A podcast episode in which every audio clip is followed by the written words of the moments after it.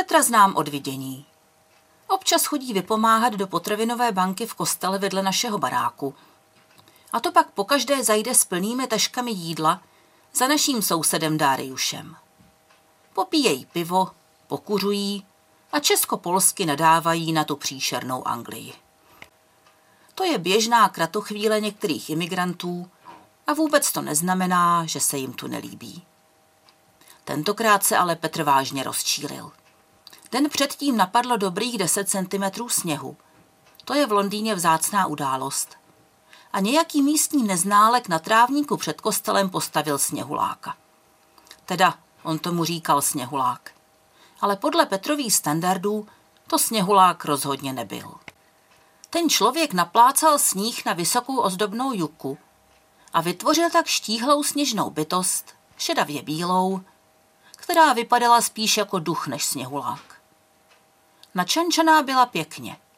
Vlasy měla z listů juky, oči a nos z odrolených kousků asfaltu. Petr by jí stejně nejradši zbořil, ale v tom mu její tvůrce zabránil. Co to děláš, blbečku, ohradil se, když z ní chtěl Petr nabrat sníh na stavbu pravého sněhuláka. Petrovi nezbylo, než stavební materiál nabírat, kde se dalo. Naštěstí tu ještě zbyl. Jak příjemné to bylo. Kutálet před sebou po trávníku sněhové koule. Jednu, druhou, třetí. Radovat se, jak se zvětšují.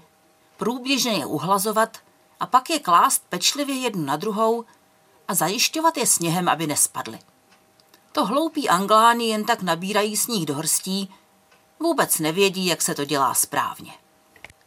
Petr s mnohým brbláním a kroucením hlavou nad těmi blbými anglány – kteří neumějí postavit sněhuláka, dokonce ani uválet ze sněhu kouly, vybudoval pravého českého, bachratého, přímo ladovského snoumena.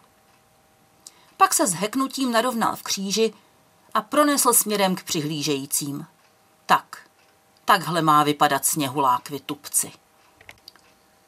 Stavitel obalované juky mu dílo ku podivu nepohaněl.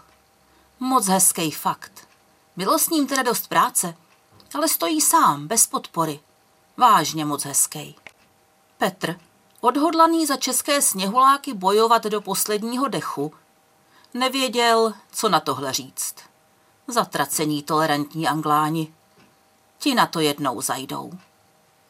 No, však ani ten tvůj není tak špatnej, procedil mezi zuby. Měl pocit, že zrazuje svou vlast ale vlastně to nevadilo. Proč by na trávníku před kostelem nemohli poklidně stát dva sněhuláci, jeden český a jeden anglický?